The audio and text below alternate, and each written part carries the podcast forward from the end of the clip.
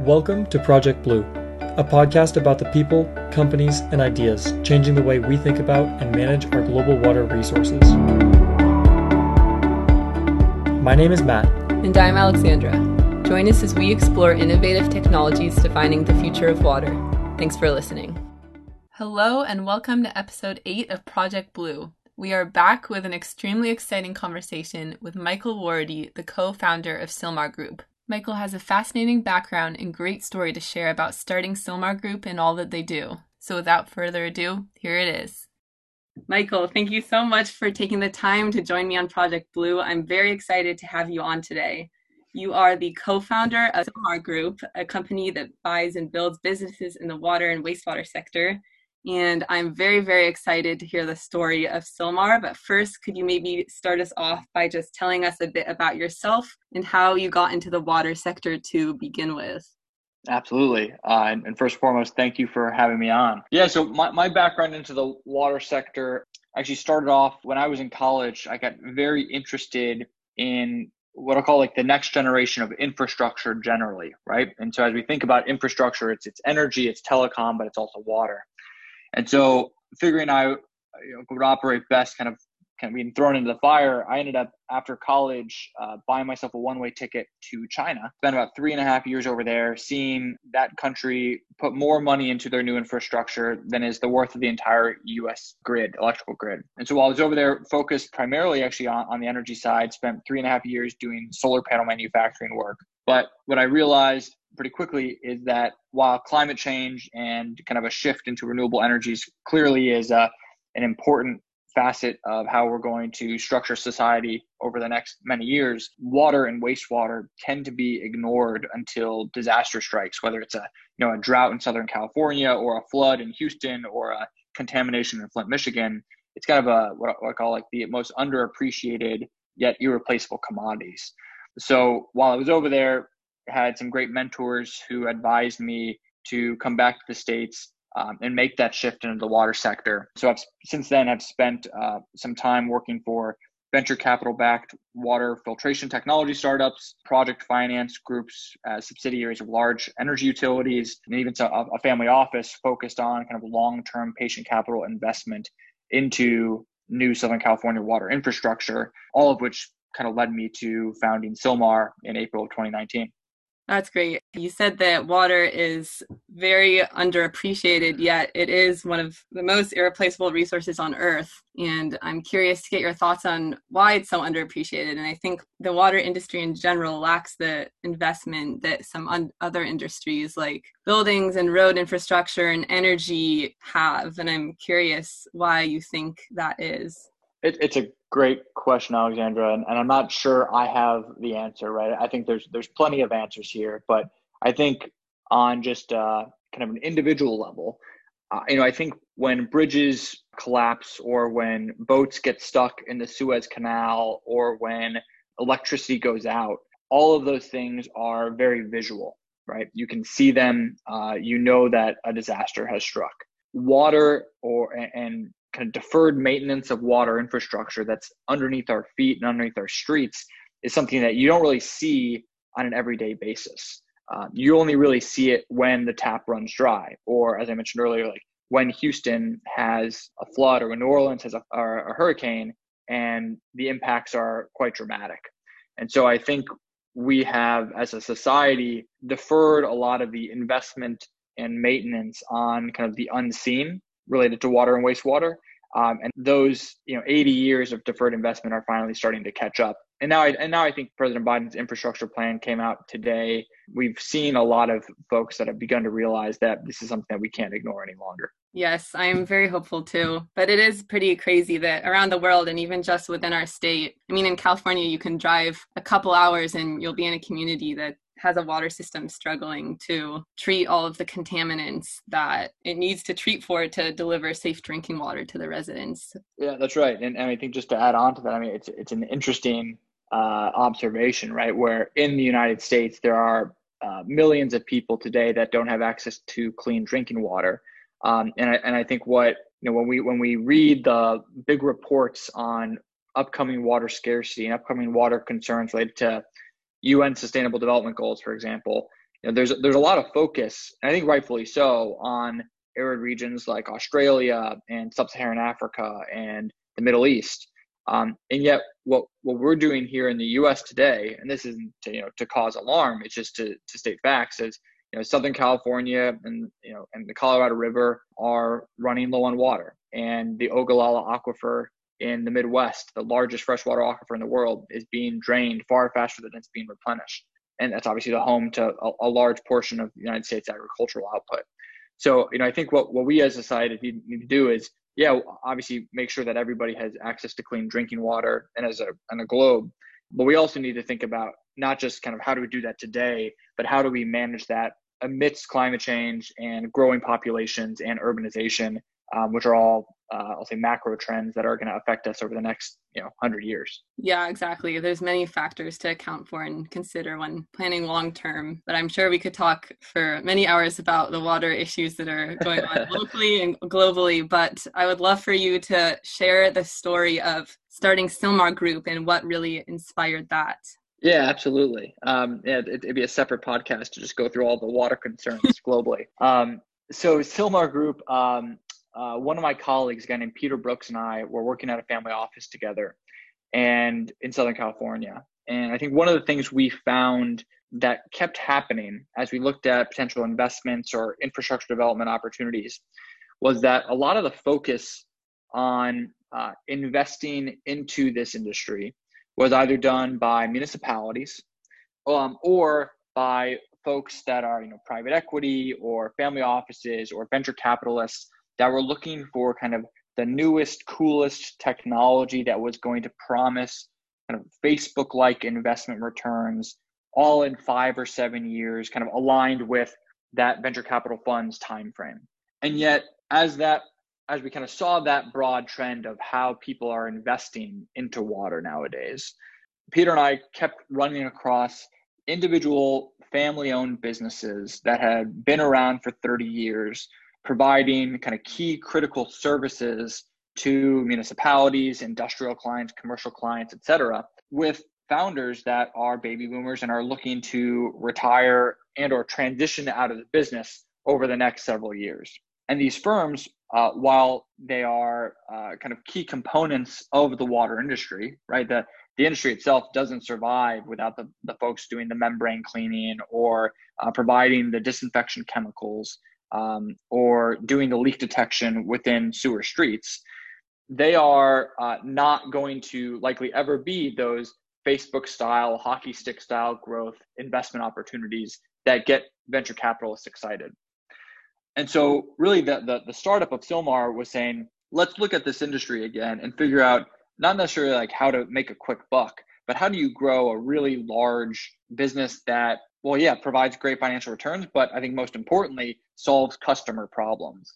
And so we started Sylmar by essentially trying to rethink the way to invest in water and say rather than having an arbitrary time frame where you know we're going to sell to to another fund or, or, a large strategic in five or seven years and then go start up our next business what if you instead uh, decide to build businesses kind of like folks did 100 years or so ago and just build businesses to last forever. And so our, our mandate and our vision is really to find uh, retiring founders that have key businesses in the water and wastewater sector and uh, work with them on a proper transition process um, that makes sense for both us and for them.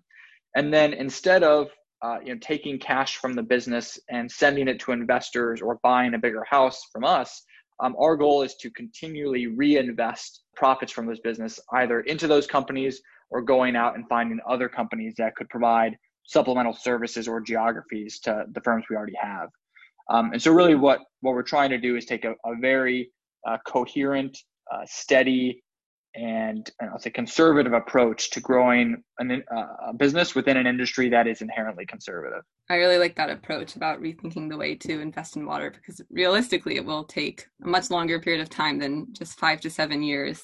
Um, so, right. what type of companies are you really targeting? Is there a specific subset within the water treatment realm, or more just anything water related? Yeah, I mean that that's uh, that's a great question, and you know one of the things that we've first did as we started Sylmar, and we've both been in the industry for quite some time, was basically lay out what are the types of businesses, what are the various verticals of the water industry. And I think what we quickly realized was, you know, water is a part of everything, right? Water is there's you know there's folks that invest in in groundwater rights. You know, there's the the, the, the team out of Phoenix, the Zero Mass Water Now Source group that is investing in atmospheric water generation. And then there are kind of the mom and pops that are doing things like chemical delivery for cooling tower treatment. Um, and so, really, uh, what what we're focused on is uh, asset light, critical infrastructure service businesses. Um, so we're not going to go build, or we're not going to go buy a large desalination plant for a billion dollars and, and kind of run that for 30 years. Uh, our goal is really focused on uh, the folks that are ensuring that plants operate efficiently and soundly across the country on a day-to-day basis um, without having to hold a lot of those pumps and pipes and membranes and concrete uh, on our own balance sheet. Got it. And when you are assessing potential businesses to buy? What are some of the main things that you look for when you're doing your due diligence on a business? Is it more the finances of the technology itself, the people at the company, all of the above? What does the process, the due diligence process look like? Yeah, um, the, the due diligence process is, is very lengthy. Um, I think our our focus, of, you know, first and foremost, you know, I mean, we're we're obviously very interested in finding stable, profitable businesses um, that have been able to you know survive through the downturn of 2008 and the downturn of earlier last year during COVID. Really, folks that have been able to demonstrate that it, they are truly kind of critical infrastructure. And so, finding uh, companies that have that steady client base, highly recurring revenue is, is number one. Um, but I think a, a really close second is finding key teams to partner with. So I think one of the things we've found uh, in our experience is that you know with a baby boomer founder that that is retiring a lot of that knowledge and customer relationship and expertise that that individual has has been passed on to team members. And so you know within the history of water industry investing there have been uh, i'll say several moments in time where companies or investment funds have come into and acquired businesses and then immediately decided to cut uh, or fire all of middle management. And our, our goal is kind of the the opposite of that, right? We we view institutional knowledge and expertise within this industry as kind of a key component of driving our future success over the next three to four decades. Um, and so our vision is one, not just to work with an owner on owner on transition, but to work with remaining employees on what's the best way to kind of structure a relationship going forward. Definitely. And with a lot of the workforce in the water industry retiring, I think the pass down of knowledge to younger generations will be huge going forward.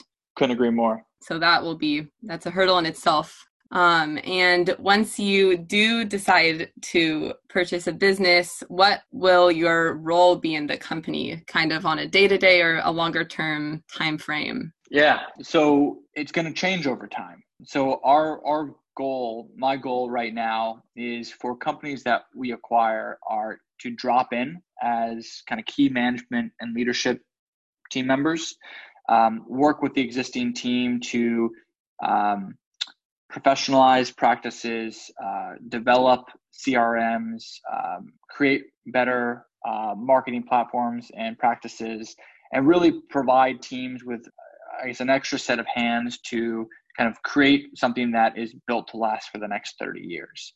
Over time, you know, our goal is always to empower team members. And so as we acquire more companies, working with kind of existing team members that have bought into the Sylmar way to go and become managers of those of those new firms and really try and integrate and incorporate into the culture that we're building.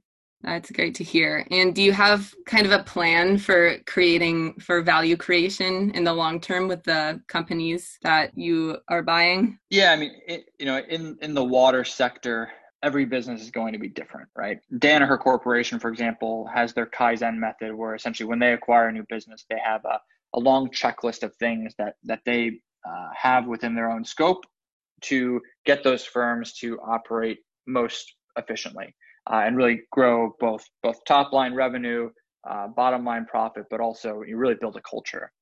Um, and so I think where, where we stand today is is really trying to not emulate Danaher, right? We're not a we're not a multi-billion dollar company, um, but is to try and uh, help these firms that um, have great foundations, great cultures, um, great customer bases, and, and great employees to try and grow that. Um, and whether that's through sales or culture or marketing or um, negotiation of uh, contracts with various vendors and, and, supply chains. Those are all areas that I think most firms need support on. Uh, and so, really, our goal is you know, one to, to diagnose where we can be most helpful uh, and then provide that operational support. Definitely. And just taking a step back for a second, I guess in the realm of water treatment, where do you see the biggest inefficiencies and kind of the biggest gaps that, and where do you think the biggest change can happen to address these gaps or inefficiencies in the way we treat water, deliver drinking water, treat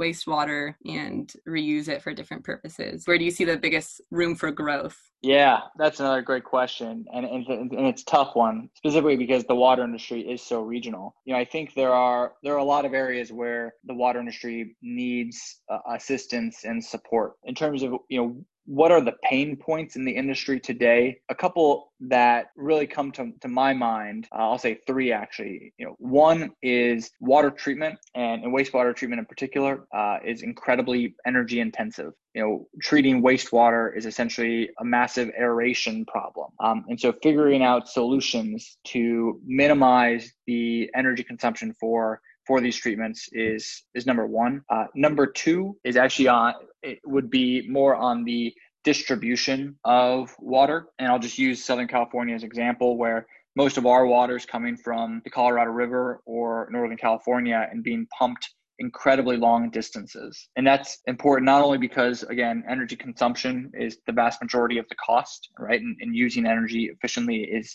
important both, both for cost, but for, for climate change, but also it does provide a, a theoretical risk if or when a large earthquake were happen were to happen, or if or when a situation like what just happened in Texas, where there's fluctuating temperatures, you know, how do you manage those long pipelines? And then number three really is is on emerging contaminants. And and that's something where we in the water industry are, are tracking you know a, a, suite of contaminants that are in our water that currently aren't regulated. And uh, the costs to do so and you know one specific example is is a contaminant called PFAS PFAS um, which are the kind of the um, materials that are in Teflon or the waterproof coating in a, in a Patagonia jacket or in firefighting foam. And these are called the forever chemicals. And so they're in our drinking water you know babies born in the United States today already have PFAS in their bodies. They bioaccumulate.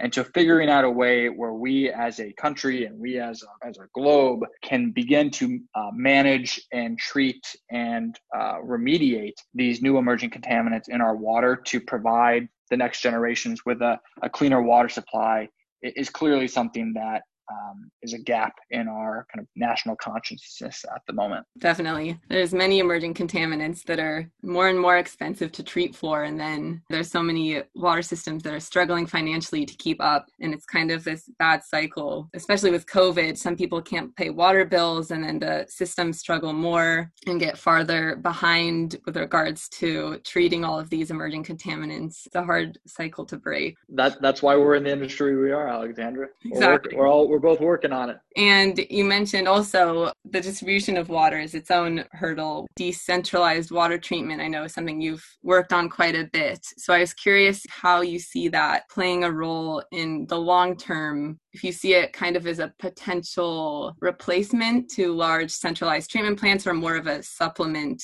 to municipal treatment plants you know, I think we uh, we as a society, we in America have kind of enjoyed the benefits of centralized water and wastewater treatment infrastructure for many decades now, right? Um, we've built these pipelines through our streets to these billion dollar facilities, um, either in the center or outside of outside of cities, and and enjoyed what I'll call the economies of scale, right? Where if you're if you're treating 100 million gallons per day the cost to do so typically the cost to treat one gallon is less than the cost treat one gallon if you only have a, a 10 gallon per day system. And but I think what, what we've seen is that over the, the past 80 years, as we've foregone some of the, the needed maintenance on, on those pipelines and on those treatment plants, that new technologies have begun to emerge that are really great supplements to those centralized treatment plants. So, I guess in a direct answer to your question,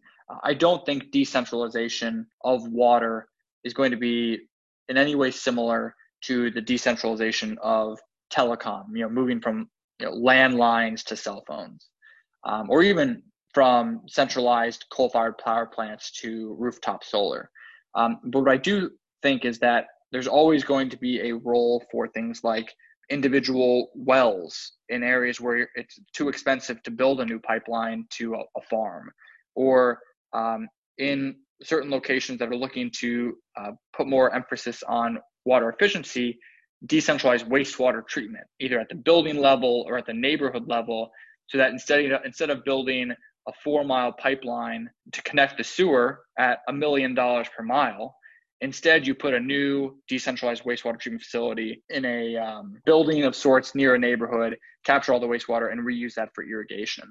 So I, I think really what my overall thoughts on decentralization is it's the technologies and the has improved and the costs have come down in such a way that there really is an opportunity to not have to build a new billion dollar treatment plant in the center of New York City, but also to say that it's always going to be a part of a portfolio that includes both centralized and decentralized infrastructure because there are uh, you know cost and treatment benefits to having that larger scale. Definitely. I see it as a great supplement as well and just going back to Sylmar, um, I'm just curious, kind of on a longer term, what is your vision 10 or 20 or 30 years down the line for Sylmar Group? Kind of how do you see Sylmar operating? How many companies are you planning to ideally buy? And how do you envision Sylmar Group? Yeah, well, you know, I, I hope Sylmar is the company that I retire from you know our, our goal is not to just go buy companies to buy companies um, first and foremost. So